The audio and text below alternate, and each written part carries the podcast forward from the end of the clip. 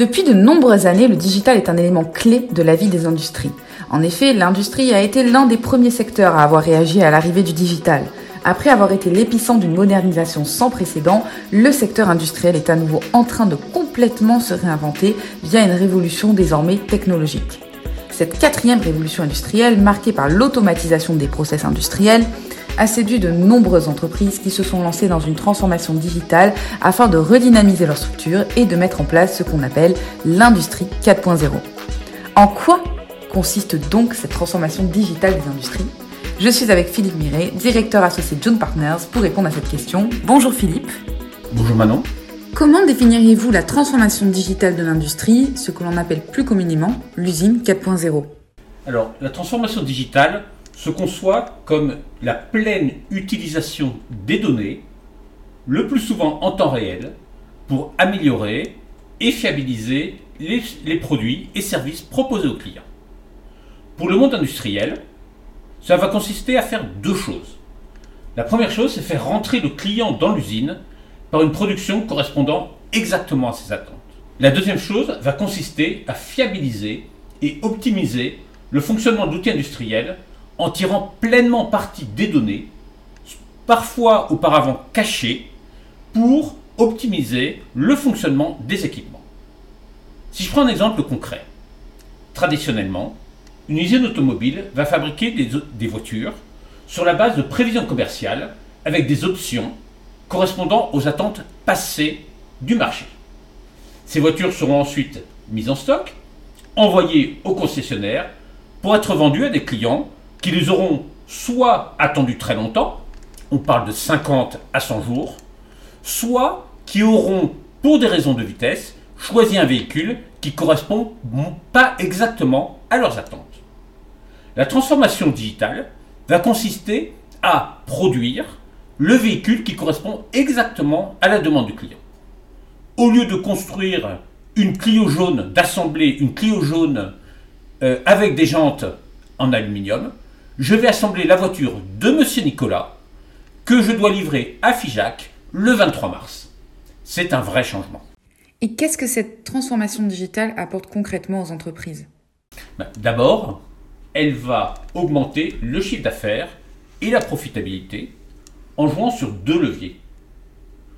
Le parcours client, c'est-à-dire l'expérience d'interaction du client avec l'entreprise ce parcours va être transformé avec un produit plus adapté et une confiance renforcée, gage de plus de loyauté et donc de vente future. La deuxième chose, c'est que la compétitivité des coûts de production va être améliorée par une forte diminution des coûts de non-qualité. Dans la mesure où l'usine va mieux maîtriser ses processus de production, les coûts de non-qualité vont être réduits et ces bénéfices pourront alors être réinvestis en amélioration de l'offre faite aux clients. Ensuite, le deuxième effet de cette transformation, c'est elle va faire rentrer le client dans l'usine. Et ça, c'est une vraie source d'engagement et de progrès. Mettre concrètement le client au centre de l'usine change la finalité du travail de chacun. Le délai de réalisation d'une tâche, la garantie de la conformité du produit, ne sont plus des contraintes internes ou externes, mais le respect d'une promesse collective faite au client. Cela donne vraiment un sens supplémentaire au travail effectué et c'est un formidable levier de performance collective. De quelle manière les industriels vont-ils se transformer? Ben Maintenant, j'irai, il n'y a pas vraiment de méthode standard. C'est plutôt du bon sens à mettre au service d'une vision robuste. Les expériences les plus réussies combine une vision fédératrice pour l'entreprise et la mise en œuvre de nombreuses solutions technologiques pragmatiques dont la valeur est comprise et mesurée par les acteurs opérationnels. Tout d'abord, il faut dire les choses clairement. La digitalisation d'une usine n'est pas un but en soi. C'est un moyen au service d'une vision business. Fabriquer des portes et des fenêtres sur mesure permettant un délai de 5 semaines entre la prise de commande la pose de la fenêtre ou de la porte chez le client est une vision fédératrice. Investir dans un équipement de production qui permettra des réglages dans des délais extrêmement raccourcis, qui permettra de réduire la consommation matière est un moyen au service de cette vision.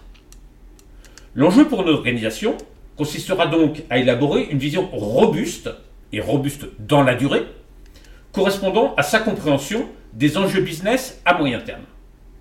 Puis, à faire naître en son sein les projets nécessaires à la mise en œuvre progressive de cette vision, à les prioriser et à les piloter d'une manière agile, c'est-à-dire en s'adaptant aux résultats obtenus. Quels sont les impacts humains de cette transformation au sein de l'entreprise? Ah, Ils sont nombreux. Tout d'abord, avant de répondre à ta question, Manon, je voudrais partager avec vous un fait étonnant que j'ai pu constater il y a quelques mois. Nous avons appris qu'un industriel avait choisi Berlin pour implanter sa première usine d'assemblage automobile en Europe. Et je me suis demandé pourquoi choisir une grande ville, plutôt chère, pour, implanter une, une usine automobile. La seule réponse sensée qui m'est venue, c'est que la compétence clé pour opérer cette usine se trouvait dans l'expertise digitale des collaborateurs et que Berlin apparaissait comme un bon vivier de talent dans ce domaine. Je pense que cela constitue une première illustration de l'impact humain de cette transformation digitale.